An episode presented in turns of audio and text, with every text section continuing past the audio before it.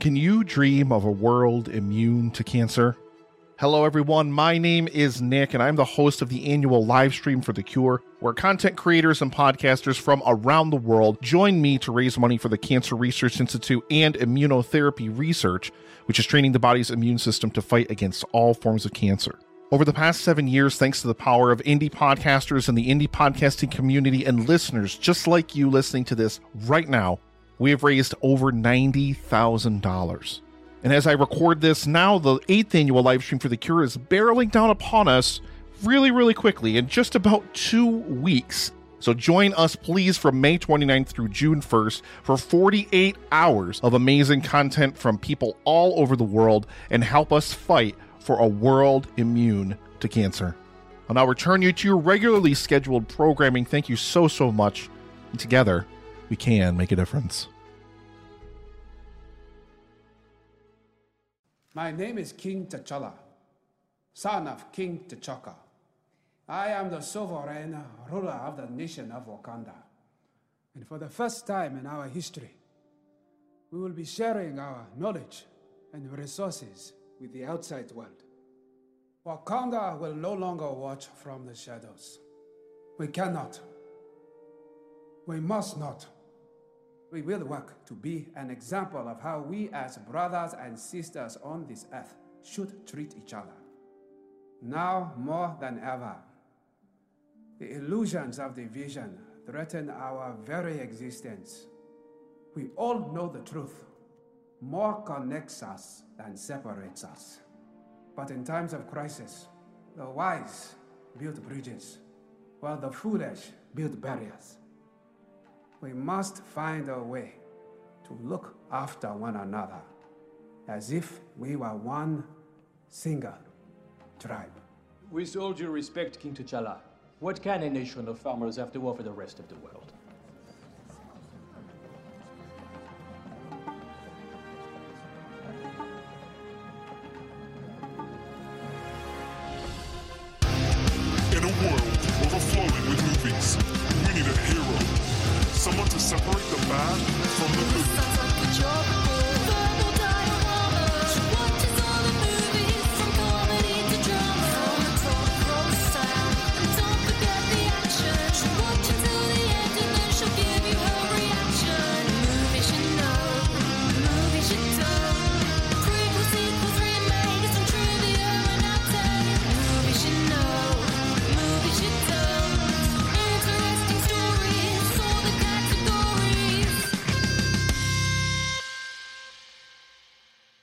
Everyone, I'm Em and welcome to Verbal Diorama episode 68 Black Panther.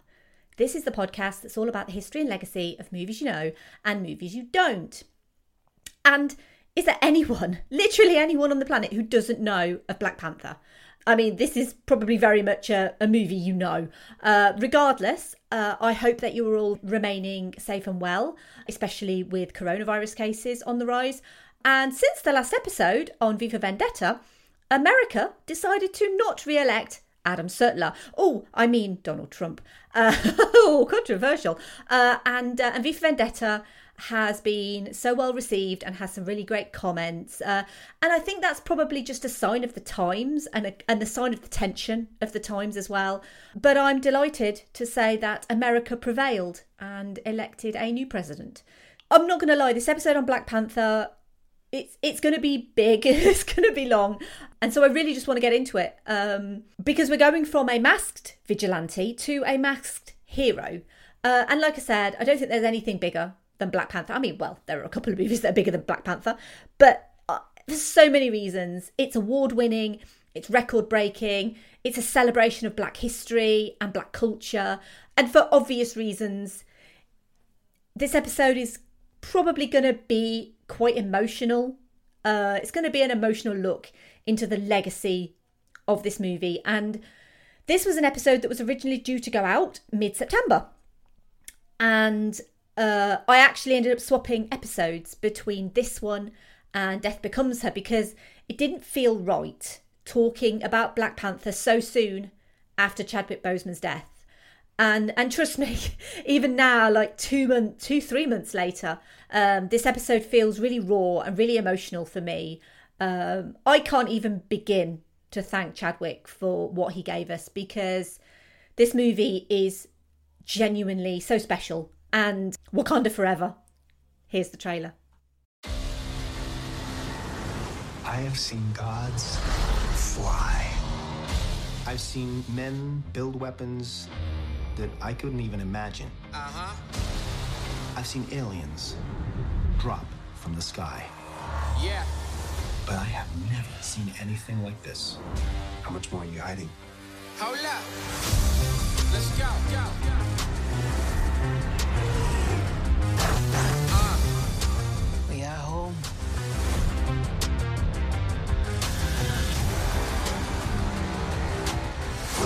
My son, it is your time. Show me my respect and bow down. You get to decide what kind of king you are going to be. Don't freeze. I never freeze.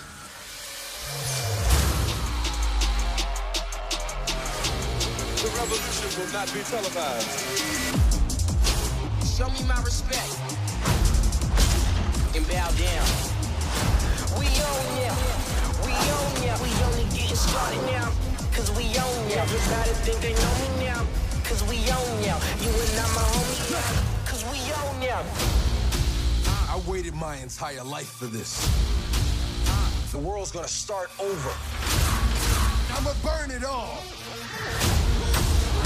What happens now determines what happens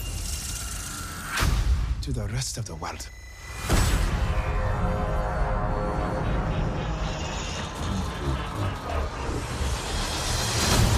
You will not be able to stay home, brother. You will not be able to plug in, turn on, and cop out. What's on that monitor? The revolution will not be televised. Let's have some fun.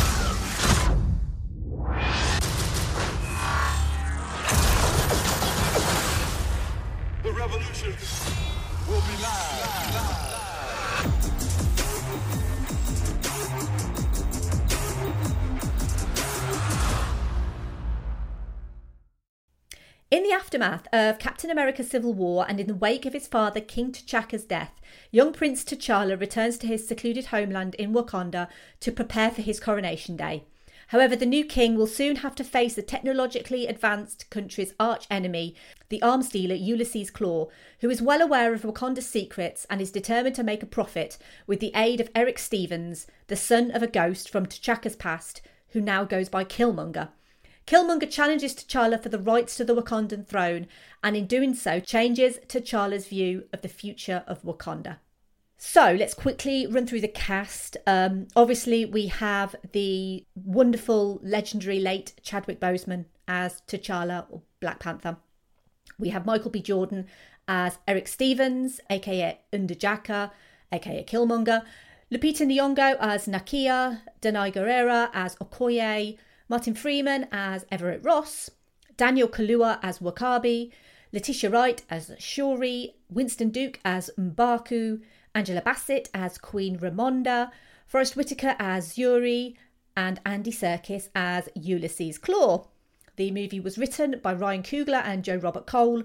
It was based on Black Panther by Stan Lee and Jack Kirby, and it was directed by Ryan Coogler.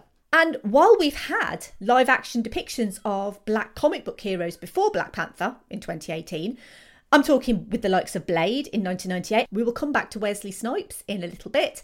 Uh, we also had Luke Cage uh, in his Netflix TV show, which debuted in 2016. But Black Panther came before both of them in comic book form.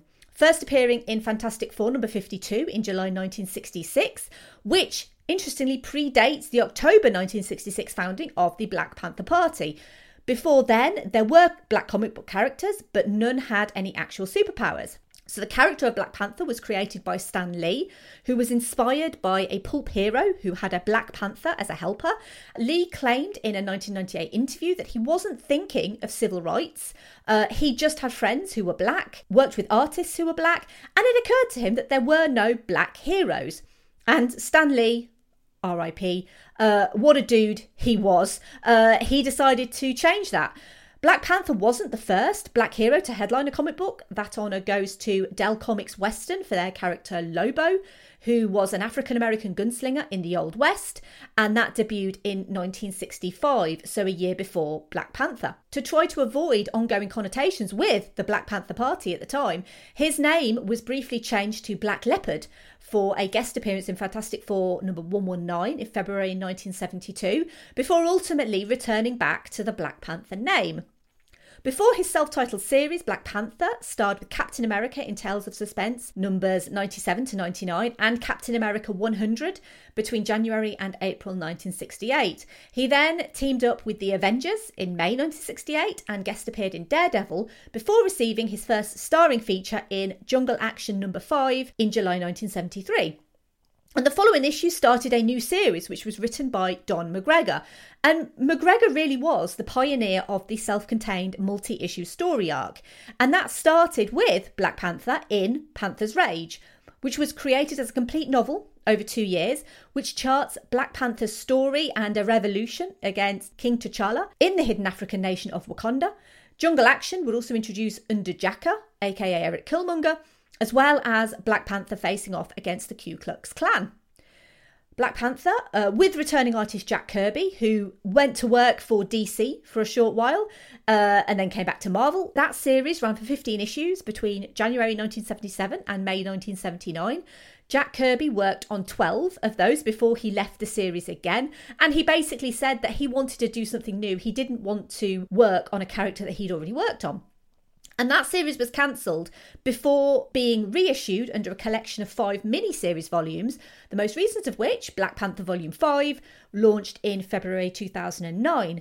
A brand new Black Panther series was launched in 2016 that was written by Ta-Nehisi Coates and drawn by Brian Stelfreeze and is still published to this day.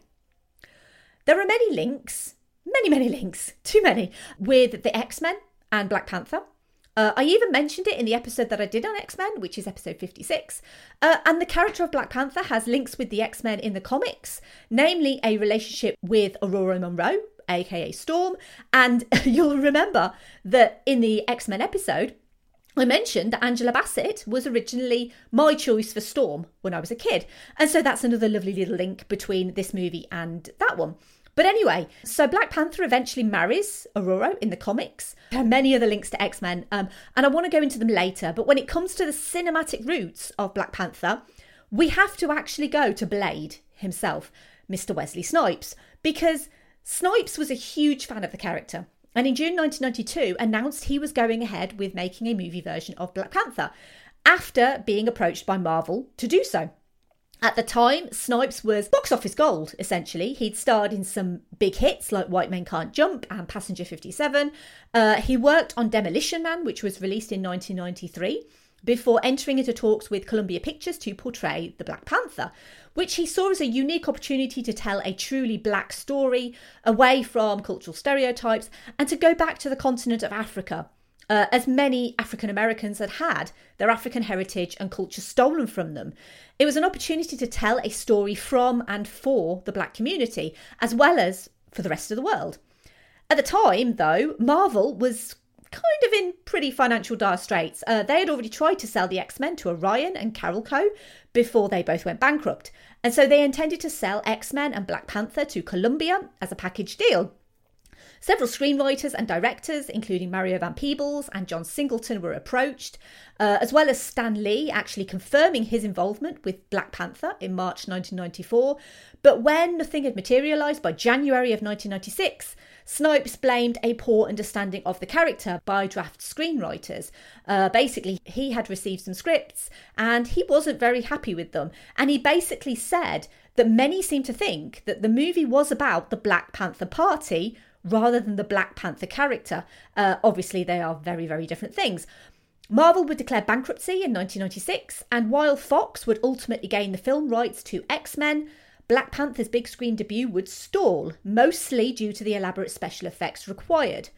Wesley Snipes would, however, go on to star in Blade, which would become the first hit movie based off a Marvel property, giving Marvel a much needed win post bankruptcy. Two sequels would follow, paving the way for X Men to completely revitalise the comic book movie in 2000, followed by Spider Man in 2002, which was obviously made by Sony. In 2005, um, so this was still pre MCU as we know it, Marvel chairman and CEO Avi Arad announced Black Panther as one of 10 films on the slate for the brand new Marvel Studios, which were to be distributed by Paramount Pictures. In 2007, Kevin Feige, aka that production assistant from X Men, announced Black Panther was in development, and that July, John Singleton had been approached to direct. Snipes was still continuing to be involved at that point, but then he was convicted of tax fraud uh, and he went to prison and he served a sentence between June 2010 and April 2013.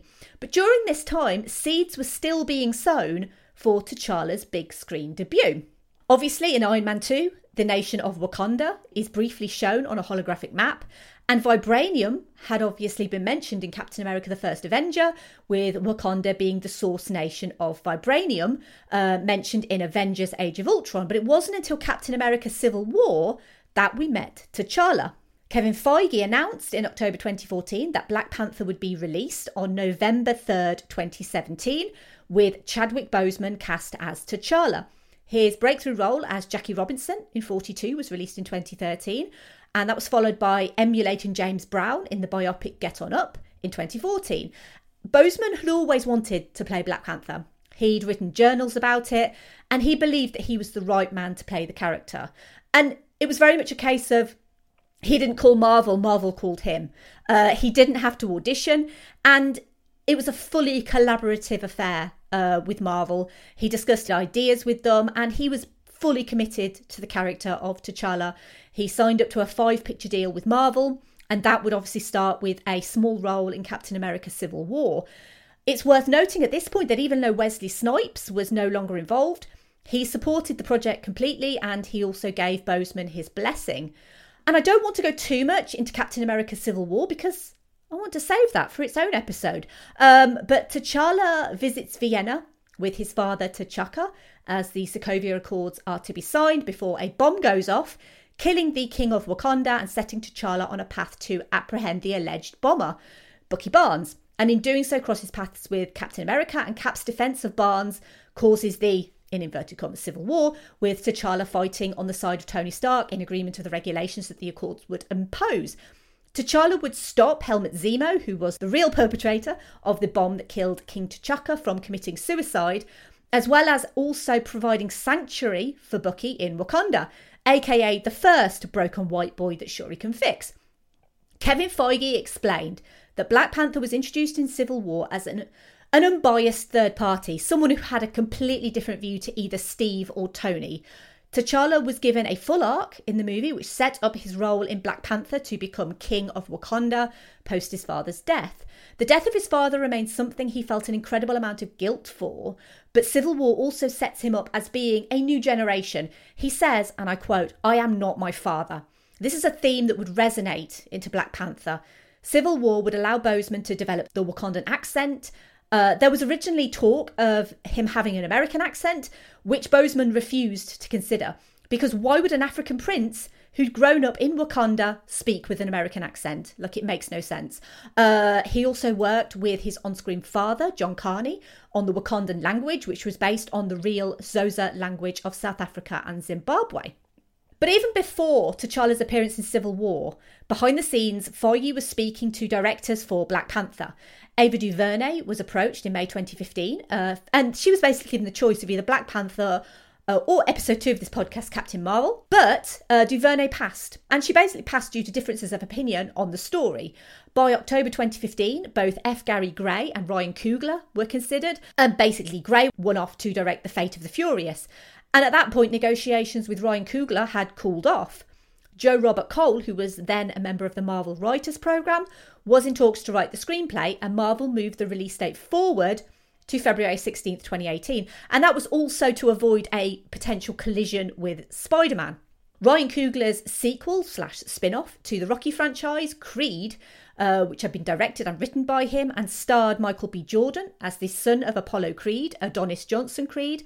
And Michael B. Jordan had also starred in Fruitvale Station.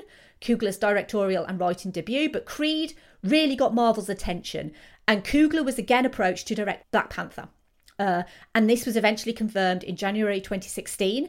As part of the deal with Marvel to make Black Panther, Coogler brought with him many of his collaborators from Creed and Fruitvale Station, including cinematographer Rachel Morrison, production designer Hannah Beachler, composer Ludwig Göransson, as well as frequent star Michael B. Jordan. And let's quickly talk about the cast because I did mention the cast at the top of the episode because it is an incredible cast. Some of the best, brightest British, American, and African acting talent, including Oscar winner Lupita Nyong'o, Danai Gurira, Forest Whitaker, Angela Bassett, Daniel Kaluuya, Letitia Wright, Sterling K. Brown, Winston Duke, uh, in a role that Yahya Abdul Mateen II had also auditioned for in Mbaku, as well as John Kani, Sydelle Noel, Florence Kasumba, and the cast dubbed them the Tolkien White Guys, which I'm sorry is the best pun that I've ever heard in my life.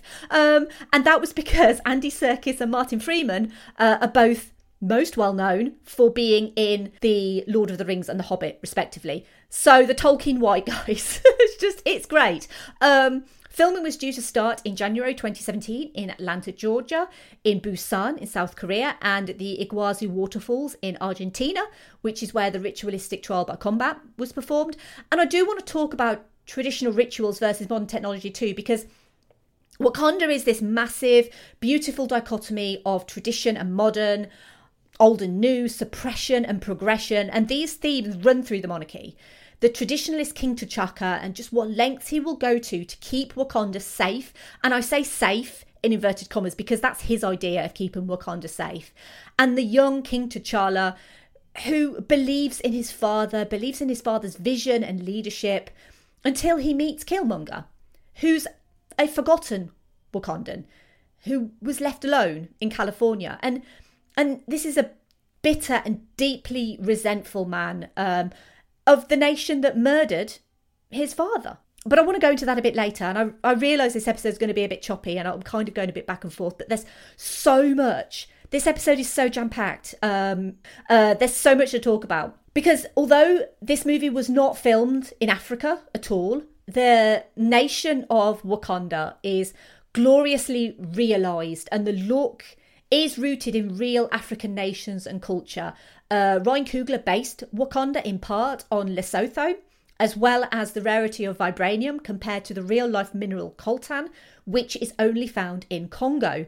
Each of the Wakandan tribes was based on real African tribes, and the technology of Wakanda was formed as if it were natural to Africa rather than existing through colonization. And again, these themes of traditional wicker huts sort of attached to these vast skyscrapers mixes the traditional and the futuristic with this sort of relative ease. Like nothing ever feels out of place in Wakanda. Even the vibranium, which fell to Earth hundreds of years ago and it's kind of mined for its metal, is also found within the soil of Wakanda. And the heart shaped herb, through osmosis with vibranium, gives the consumer the power of the Black Panther. Even the Jabari, who refuse the technology and unity of the Wakandan tribes, still retain some technology in the design of Mbaku's throne room, which is beautiful by the way. Everything everything in this movie is beautiful. Like there's nothing that's not beautiful in this movie. The ancestral plane i mean with this kind of vibrant purple is realized. Again it's this dichotomy when both t'challa and killmonger see their fathers and just how different their experiences of this ancestral plane is uh, with t'challa in this beautiful African desert surrounded by panther ancestors. And these are the people that were given proper burials um, and proper send offs. And then Killmonger in this apartment in Oakland with his father and Jobu alone because he was not allowed or afforded a proper Wakandan burial. And we know these rituals are important to the Wakandan people. We see Wakandan children taking part in these rituals. They are so important. It's important for Wakanda to pass its traditions and its rituals down to the children. Uh, but to see this kid, Eric, as a young boy with no tears for his father, stating that everyone dies eventually. And it kind of transforms this adult man who's clearly struggling with being abandoned by his family. And it's really hard. It's really hard to watch. And, do you know what? I'm not even done talking about this movie. Uh, we're just going to keep going. We've not even got to the record number of listener comments yet. Uh, We're just going to keep going. I'll admit that there are some things about this movie that aren't perfect. This movie is majority perfect. And I kind of feel like the visual effects are often seen as the biggest flaw with this movie. And I've even admitted that I'm not the biggest fan of the final fight between Black Panther and Killmonger due to its kind of extreme CGI ness. Um, although I, I will admit that I think that actually using the train to disable the suits, it is a bit of a genius idea. But but I will say that the majesty of Wakanda is breathtakingly realised, um, and that is mainly by Industrial Light and Magic. Uh, but other companies involved in the special effects were Virtuos, Stereo D, Scanline VFX, Double Negative, Luma Pictures, Mammal Studios, Method Studios, Perception, Rise Visual Effects Studios, Torm Studios, Trickster, Cantina Creative, Lola VFX, Capital T, Exceptional Minds, Technicolor VFX, Rodeo FX, Image Loom VFX, Anibrain, Method Pune, Bolt VFX, Pixstone Images, FutureWorks, Vertigo Visual, FX3X, Yannix Thailand Co., Digital Domain, and The Third Floor. That's how many companies were involved with the special effects of this movie.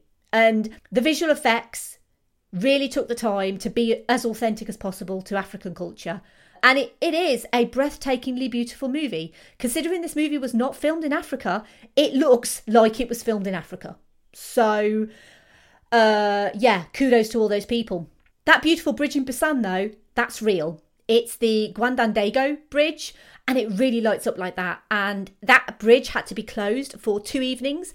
I had to have traffic rerouted. But Busan was so proud of being involved with this movie that they erected two statues. Uh, they had two Black Panther statues in Busan uh, to commemorate the filming. But unfortunately, both have since been broken. Uh, one was by accident, and the other was a little bit more intentional.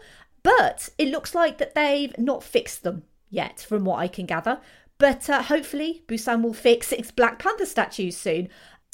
I want to talk about the women of Wakanda because the MCU, as a cinematic universe, has not always treated its women right. Uh, women are either sex objects, girlfriends, seen as mentally unstable, or as token minorities. There are a few exceptions to this rule. I would always advocate for Peggy Carter because I think Peggy Carter is so good in the first Avenger. She is one of my favourite characters in the MCU, full stop. And her show, Agent Carter, is just phenomenal as well. But overall, the MCU has not been kind to females. But the female characters of Black Panther are different. They are given character, they're given agency, they're given drive. And the most important thing, they're given stuff to do. Uh, Nakia is a Wakandan war dog. She is a spy. Uh, at the start of the movie, she is on an undercover assessment to free oppressed and enslaved Nigerian women. Uh, not once is Nakia relegated to just being the girlfriend. Uh, it's actually Nakia who suggests that T'Challa should open up Wakanda to the world. It's a shame that he chooses to listen to Killmonger apart from her, uh, other than her. Uh, Okoye is the leader of the Dora Milaje. They are the king's personal bodyguards. Uh, they are all female special forces. She is stoic, she's a badass, and she fights for Wakanda. And that is despite who is leading Wakanda. But when she sees what Killmonger has become, she doesn't hesitate to turn on him for the sake of her country. And additionally, when her lover, Wakabi, turns on T'Challa and sides with Killmonger, Okoye would kill him for Wakanda. Uh, we have Shuri, who is the princess of Wakanda. She is the most intelligent person in the country, probably more so than Tony Stark. Uh, she is independent, she's innovative, and she also wants the country to be more modern and less traditional. And we also have Ramonda, the Queen Mother. She is protective of her children and her country, and she's she's the graceful monarch. She's full of pride for her family and her people. But most importantly, not once is any female character objectified. They are multifaceted characters, they show compassion, and their physical prowess often bests the men as well.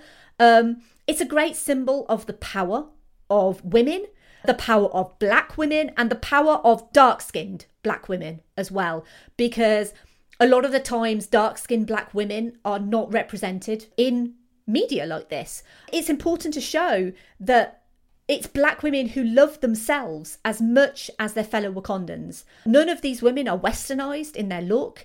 They have natural hair, they have functional clothing with these beautiful details. Um, one of the things I really like about this movie is the Dora Milaje outfits I think are just so gorgeous. But they have these necklaces and they look like very traditional African necklaces, but they're also a form of armor. And it's just the little details in the costuming of this movie and just the general look. You could stare at this movie, you could stare at the Dora Milaje and, and what they look like. It's just exquisite detail. It really is. And it's not just the women that this movie excels in.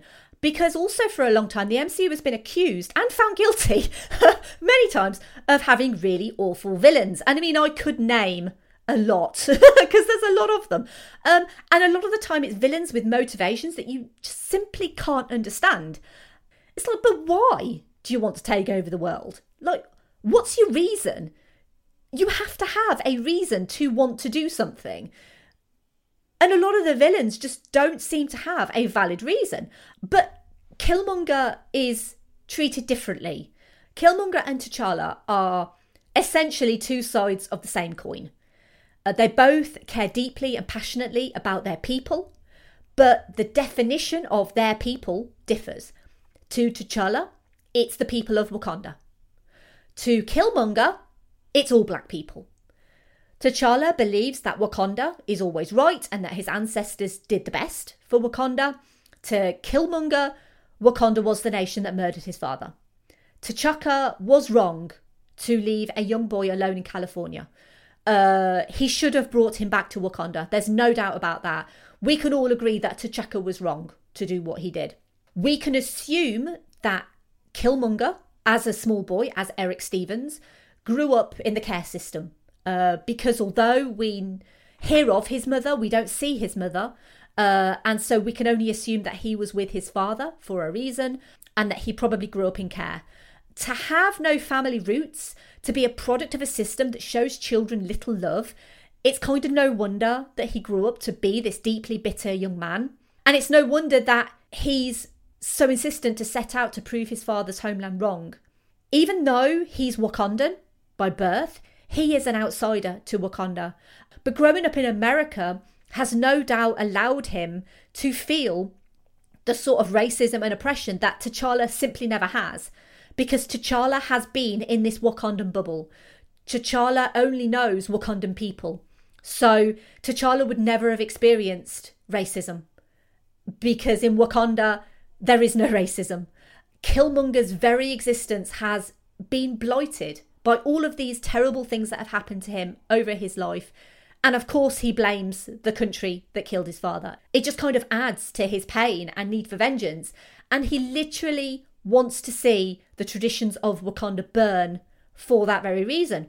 Um, and going back to X Men, the relationship between T'Challa and Killmonger is very similar to that of Professor Xavier and Magneto, uh, in a sense that they're both right to a degree, and simultaneously they're both wrong as well. Xavier and Magneto were, uh, and you remember this from episode 56, uh, they were based on Martin Luther King and Malcolm X. Uh, obviously, both black civil rights activists who were ultimately fighting for the same thing, but in very different ways. There's a dichotomy there between T'Challa and Killmonger as well, but the difference being that T'Challa does see Killmonger's point of view uh, and he does agree with it, but it kind of takes his death for T'Challa to start making the changes that that the world needs. The world needs Wakanda to be more open and to open its borders and to share its knowledge and to share its wealth. Uh, but T'Challa doesn't see that until Killmonger kind of points it out. Wakanda might be a fictional African nation, but the discussions about colonization are obviously very real. European nations were quick to try to colonize Africa, and that was mainly to gain access to resources and, in many occasions, literally take over the lives of the people who live there. Uh, it's why so many African nations speak French and Dutch, and yes, indeed, English. Uh, the argument for Wakanda remaining private and secretive meant that they could essentially avoid colonization and become this technologically advanced sovereign nation without any colonizing country's influence. But in this scenario where Wakanda is so rich in custom, technology, and wealth, they never stepped in to help. Uh, they never stopped the African slave ships. Slaves who built the wealth of countries like America but never reaped any of the benefit. Slaves who could have been freed by Wakanda had they stepped in. And obviously, this is a work of fiction. Uh, but how many times have oppressed people been ignored by other countries who could help but chose not to? You see it in Wakanda when they speak of refugees coming into the country and bringing their problems. But we see it in the real world where refugees flee war torn nations but are denied asylum in safe countries. And we see it in the UK. Families in boats, they cross the English Channel and they risk their lives on these dangerous seas to come to Britain for a better life. And many of these people drown. And I get it. There is an argument for resources and space, but let's not forget that these are human beings. They often have small children. We can't look at a fictional nation like Wakanda and think that they're wrong for not sharing their wealth or their technology or aid with the world when we're not prepared to do the same. And that's Britain, that's America, that's any first world nation who turns away people in desperate need. Yes, the previous kings of Wakanda were wrong. King T'Chaka was wrong to turn his back on the world and to turn his back on his nephew and deny his existence. Uh, but this is where we, the next generation, can do something. We can atone for the sins of the past generations who wouldn't help. And this is ultimately what T'Challa chooses to do. He sees his father as his father, a man he loves and misses dearly, but also a flawed man, a flawed man who made mistakes. But T'Challa is in a position to make amends for those mistakes. He might have struck the fatal blow to his cousin, but he deeply regrets it. You can tell he regrets it. He takes him to see the sunset that he so desperately wanted and he offers to heal him. Um, T'Challa is a good man and a good king. And this is why, and I feel like I've gone on for a while, but this is why Black Panther feels deeper than a regular superhero movie. It transcends that mantle of superhero movie. It does kind of take it to a bit of an ancestral plane, really, of deeper meaning. And superhero movies work when we can relate to them. And I mentioned this in Captain Marvel that I see Captain Marvel and I can relate to that. I can relate to being told, you can't do this, you should smile more, mainly by men. Um, but the same with Black Panther. Anyone can relate to this movie on another level of what is right and what is wrong. And I mean, I don't think I really need to tell you that I, I really, really love this movie. There's just it, there's just so much delicious content in this movie, and there's so much that I haven't even covered. Because let me tell you, the notes for this movie, I I don't know if it's the longest. I'll have to check actually if it's the longest. Um, where my notes are concerned, anyway. But this is going to be so packed, and I haven't even finished because we need to talk about the obligatory Keanu reference first and foremost. We know what's important in these episodes. Um, so the obligatory Keanu reference is basically a little thing that I like to do to try and link the movie that I'm featuring with Keanu Reeves.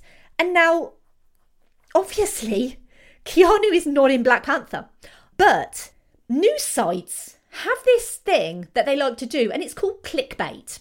And certain news sites, not all news sites, but certain news sites like to. Uh, elaborate on maybe movie castings, suggest that people might play a certain character.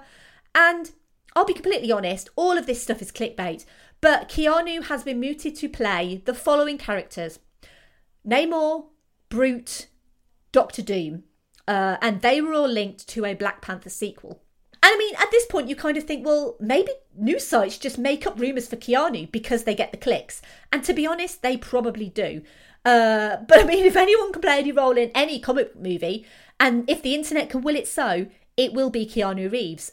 I just want to quickly, and this is not going to be quick, I'm sorry. Uh, nothing in this episode is going to be quick. But I want to talk about the music because the score was by Ludwig Göransson. He is a frequent collaborator of Ryan Coogler, as I said. He decided to visit Africa to research African music because I don't know if you can tell by the name Ludwig Göransson, he is not African. Uh, he travelled with Senegalese musician Baaba Maal on tour, and he was drawn to the talking drum for T'Challa's theme and to the Fula flute for Killmonger's theme because you'll notice those themes are very different. Um, his score remains one of my favourites in the whole MCU. Again, it kind of calls to these traditional African beats, but then with these really kind of modern horn section as well. Uh, Baaba Maal features on the track Wakanda. Uh, Kendrick Lamar produced this soundtrack for the movie with original songs by himself. Göransson and Lamar collaborated on the soundtrack together, and three singles were ultimately released. Uh, they were All the Stars featuring SZA, King's Dead, and Pray for Me featuring The Weeknd. All the Stars was nominated for Best Original Song at the 76th Golden Globes and the 91st Academy Awards, as well as four Grammy nominations. We need to talk about the release of Black Panther. We need to talk about the money that Black Panther made. Um, so it was eventually released on February the 16th, 2018, in the US, and surprise, surprise to no one, it debuted at number one and it remained at number one at the US box office for five weeks. It took $291 million in its first week alone, which is impressive. I mean, it's impressive anyway, but that was $91 million more than the movie cost to make. So it basically made back its budget in, in the first couple of days. It would be dethroned from the US box office number one in its sixth week by Pacific Rim Uprising. However, that movie only took $11 million more than Black Panther that week. Um, so it wasn't really a trouncing in any respect. And uh, I am not the biggest fan of Pacific Rim Uprising. I much prefer the first Pacific Rim. So Black Panther was nothing short of a behemoth. After earning back its budget in less than seven days, it would go on to make $1.35 billion worldwide. It became the highest grossing solo superhero movie, the fifth highest grossing film in the MCU, the highest grossing film by a black director, the second highest grossing film of 2018, the first would be Avengers Infinity War, and the ninth highest grossing film of all time. And that's not all. Critically, it's the highest rated MCU movie on Rotten Tomatoes with 96% fresh. On Metacritic, with a score of 88, is also the highest, and is one of three MCU movies to retain an A plus rating on Cinema Score, and that is tied with Avengers Endgame and The Avengers. But wait, there's more. So, awards season came round, and Marvel decided to put Black Panther forward for a Best Picture nomination.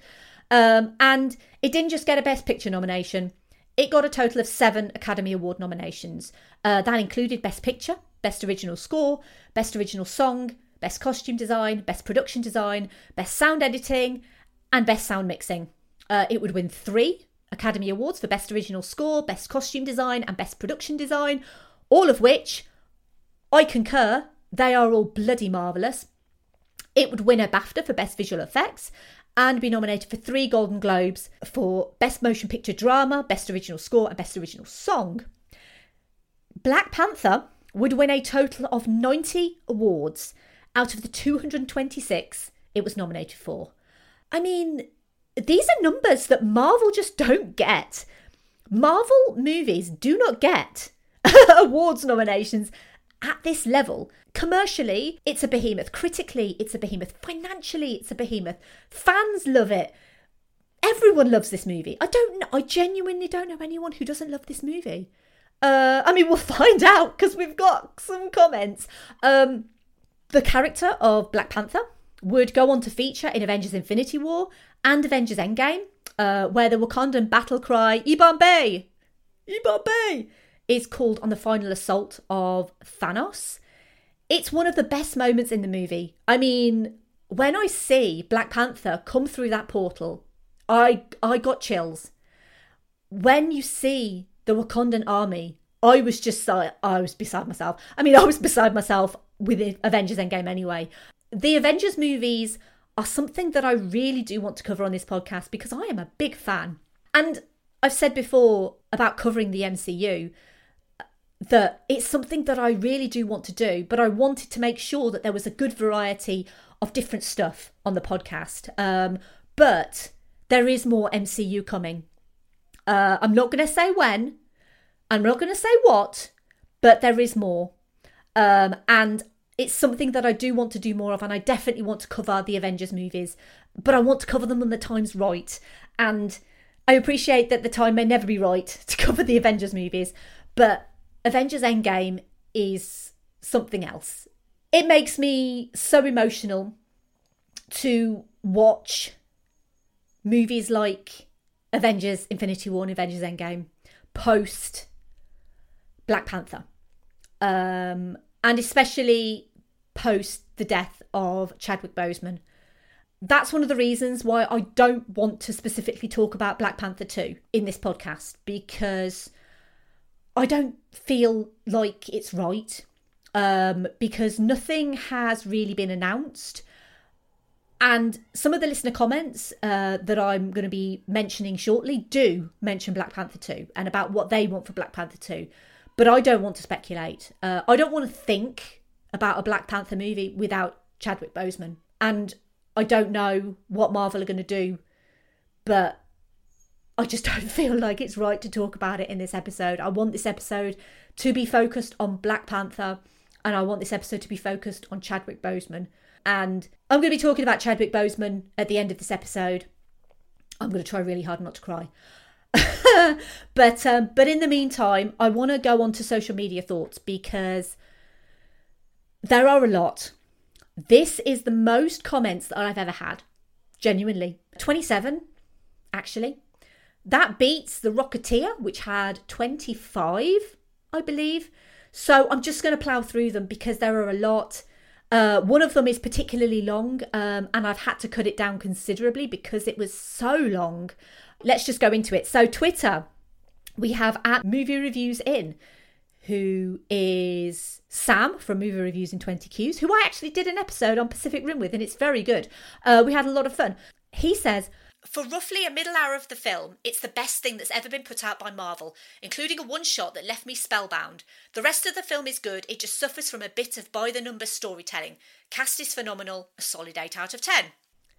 At Sean Geek Podcast said, Black Panther changed the cinematic landscape, changed the MCU, changed superhero movies, and changed the way we think of movies. There is no fault in this movie, no missed line of dialogue, no missed opportunity. Perfect? Oh, yes. At Nicola's Kitchen said, An excellent film outside of its woefully bad CGI cliched comic book end battle. Boseman and Michael B. Jordan absolutely shine. Also, how good is Andy Serkis in literally everything? Amazing production design. The film that made me briefly care about MCU movies again. At Spy Hard said, Arguably one of the best, if not the best, of the MCU introduction movies. Not only does this film benefit from a fantastic performance by Chadwick, it also features a stellar cast and potentially one of the best villains in the 20 odd MCU films. A must watch. At the Midnight Myth said, My favourite MCU movie, exhilarating and fresh with Shakespearean overtones. We miss you, Chadwick. At CBK Cast said, On first viewing, I thought it was a solid film but wasn't blown away. Went back the next week and felt like I was seeing an entirely new film. I was in awe of the set pieces, character development, costumes, cultural representation, and the performances. Phenomenal. At AFC Film Geek said, Chadwick Boseman and Michael B. Jordan are so good in this. Killmonger has understandable motives for wanting the crown. Letitia Wright brings some great comedy moments too.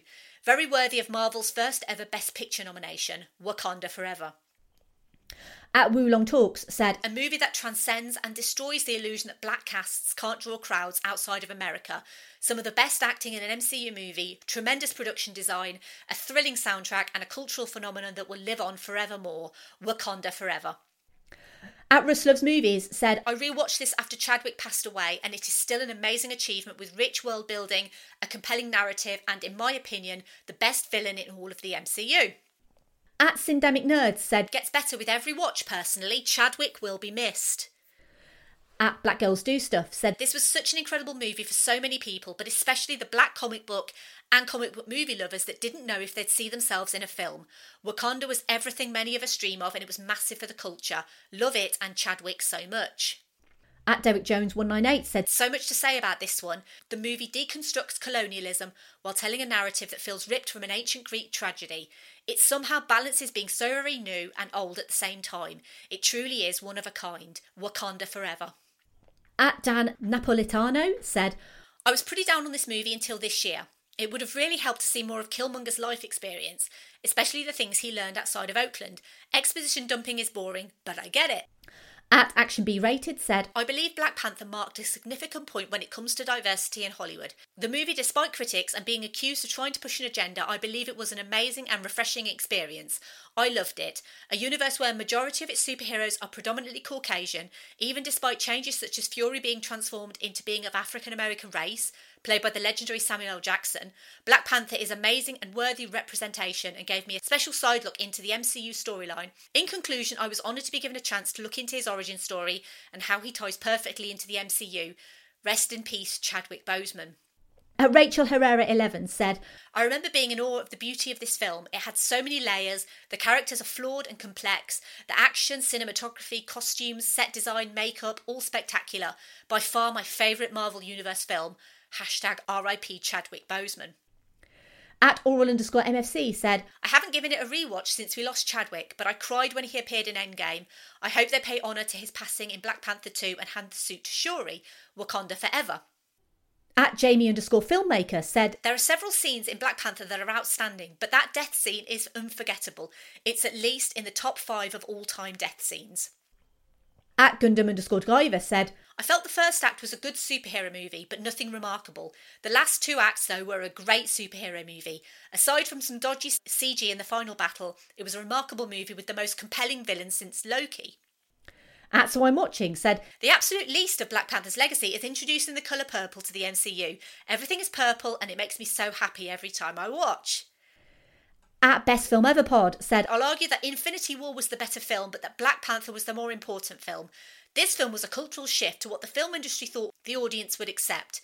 Boseman is note perfect as T'Challa, but Michael B. Jordan steals the film as Killmonger and may be the best MCU villain to this point, if he even is a villain.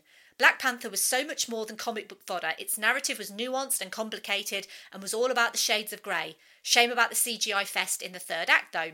At Andy Williams 250 says, Not only does he inspire hope and a new vision of a superhero to so many, Coogler's script doesn't skimp on character, action, or heart. The fact that Killmonger in another film could be seen as the good guy is testament to this. Amazing performances and cinematography too.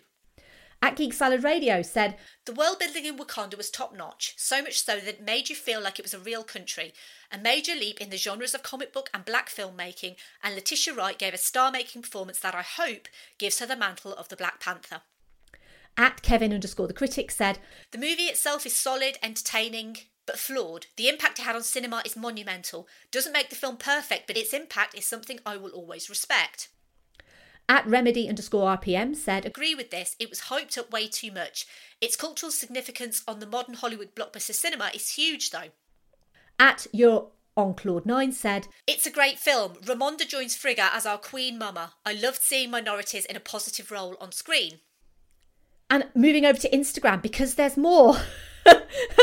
At FWM underscore pod said, The epicness of this movie cannot be overstated. Not only is it important for so many young children across the world to finally see themselves in a Marvel character, the journey it takes us on is one of great importance. We see vulnerability in T'Challa when he loses to Michael B. Jordan initially, and it is the road back to the throne that I find the most compelling 11 out of 10. At the Coolness Chronicles said, It has a couple narrative contrivances that keep me from using the word masterpiece, but I will never forget the genuine thrill of being in a packed theatre, feeling that something revolutionary was happening, that I was surrounded by people who felt represented by this superhero culture for the first time was exhilarating, and knowing that Ryan Coogler had instantly become the in demand visionary I felt he deserved to be when I saw Fruitvale Station and Creed was a bonus because I always support other Ryans. And finally, over on Facebook, we have Harrison from the Basement Binge podcast, who said, Black Panther had what's been a movie I like but never had much to say about, good or bad, until I was recently able to rewatch it for the Basement Binge. This time around, I saw so much more. I appreciate Kevin Feige allowing Ryan Coogler so much freedom with this story. It would have been very easy to leave this as a film that is just fun. Man oh man, is this film so much fun. I'm not black, but that isn't why T'Challa's journey is so relatable. And that isn't why Killmonger has a point. These emotions land and stick with me because of the feelings and ideas have validity grounded in reality. The story presents a struggle of race quite strongly and it lands well. The idea of an all powerful, technologically advanced African country that could suddenly emerge solving all our problems of inequality and racism is quite nice to hope for, but most definitely fantastical. But Wakanda isn't so much as a country than an idea, that we are all one single tribe. I may never feel that Black Brotherhood that others might, but I don't have to. The performance of Chadwick Boseman made me feel truly that I was a part of that tribe, and that there is more that connects us than separates us. That my part in this battle of prejudice is something I can and should have a more active part in. If that was something we could all believe and live, Wakanda wouldn't be that far away. It's something I think about frequently, especially with the tragic passing of Chadwick Boseman. Thank you to everyone, and I mean everyone, all 27 of you, for for your thoughts on Black Panther. Uh, I mean, it's it's quite incredible to have that many thoughts. Um, and this episode is running quite long, but I still have more to say, so I'm gonna. Black Panther has proven, if we needed proof, that black stories matter and that black stories sell. And oh boy, do they sell! Um, black stories are interesting. Black stories are powerful. Black stories can be enjoyed whatever colour your skin is. And it's important to note this isn't just any old story with black characters, it's a truly African story brought to life by a majority black cast, a black director, and black people working behind the scenes. The importance of this movie cannot be overshadowed. It didn't just give little black boys and girls a hero that they could relate to, it gave us all a hero that we could relate to. It gave us someone as honourable as Captain America, as technologically advanced as Iron Man, but someone who could change his point of view and understand what it means to be a true leader of his people. Um, and I want to finish this episode by talking about Chadwick Boseman. Um, when I scheduled Black Panther, and this was way back in the spring of this year, I uh, I never in a million years thought I would be doing a Black Panther episode.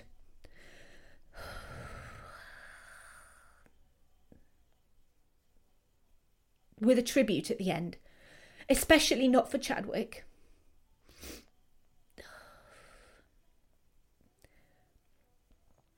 He was strong, he was filled with passion. We could never in a million years, watching this movie or any other movie that he'd been in, he was fighting cancer while he was starring as T'Challa. It still makes me so emotional. While he was visiting sick children in hospital and he was making their lives so filled with joy by visiting, he was suffering his own medical struggle. And throughout it all, he remained a beacon of joy and a symbol of hope. Um, he embodied Black Panther so completely. He felt perfect from day dot.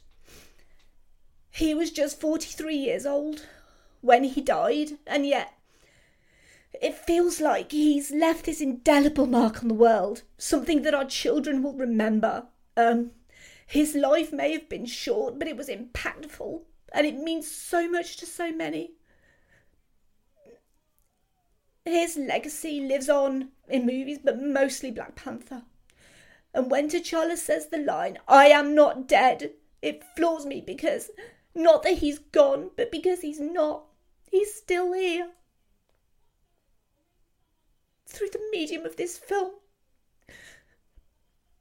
And when he says, We are all one tribe, he means it.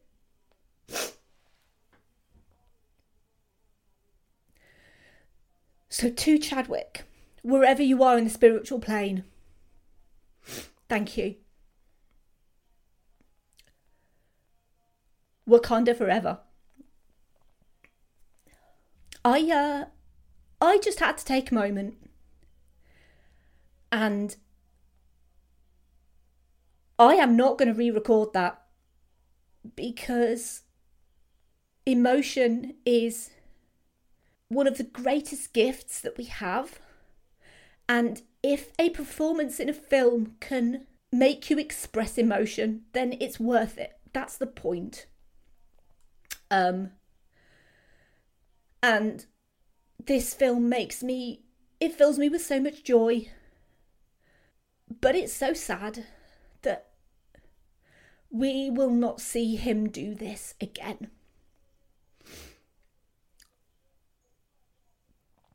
And so I am just going to leave that in. I'm going to leave all of this in. because you've just got to carry on. And and thank you for listening. thank you for listening to me cry. Um I knew this would be an emotional episode. I didn't think it would be quite that emotional, but okay. Uh, as always, I would love to hear your thoughts on Black Panther. I would not like to hear your thoughts on me crying. Uh, if you like this episode, obviously, why would you not? I cry at the end.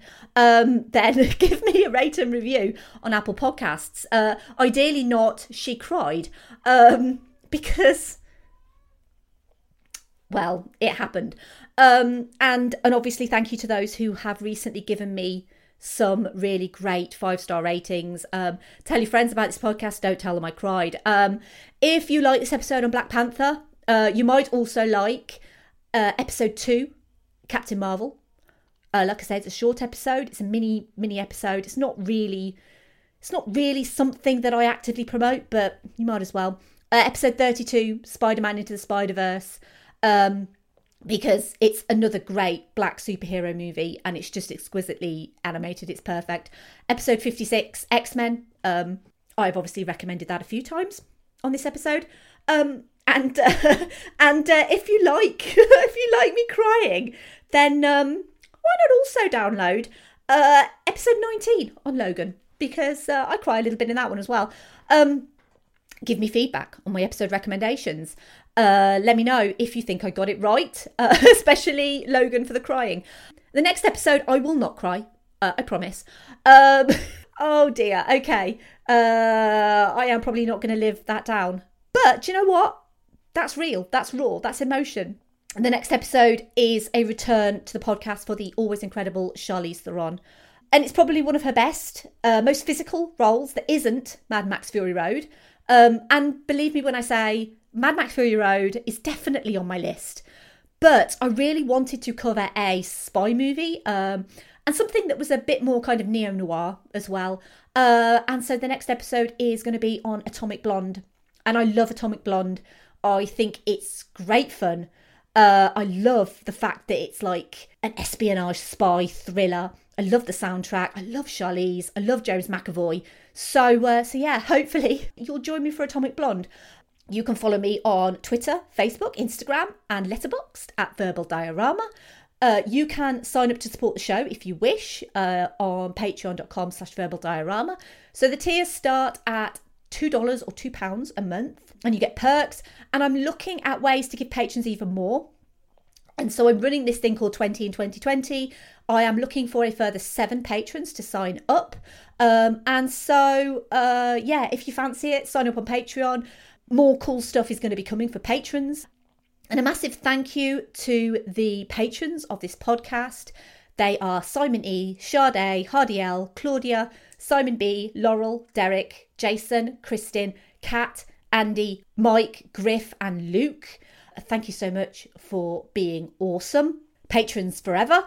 You can check out my merch store if you want. It's teespring.com slash store slash verbal diorama. Uh, you can buy t-shirts, mugs, hoodies for Christmas if you want. Um, you can also get in touch with me, verbaldiorama at gmail.com. You can say hi. You can fill out a contact form on verbaldiorama.com. Um, and I write for film stories. So there's a magazine, a new issue has just come out. Uh, I also write bits online as well. So you can check out the website, click on some links, generate some revenue, all of that good stuff. Um, and finally, Chadwick, you are loved, you are missed, you are our hero. And it seems fitting to finish with Ludwig Göransson featuring Baaba Maal, uh, Wakanda from the Black Panther score. Every time I hear it, I think of Chadwick Boseman. Bye.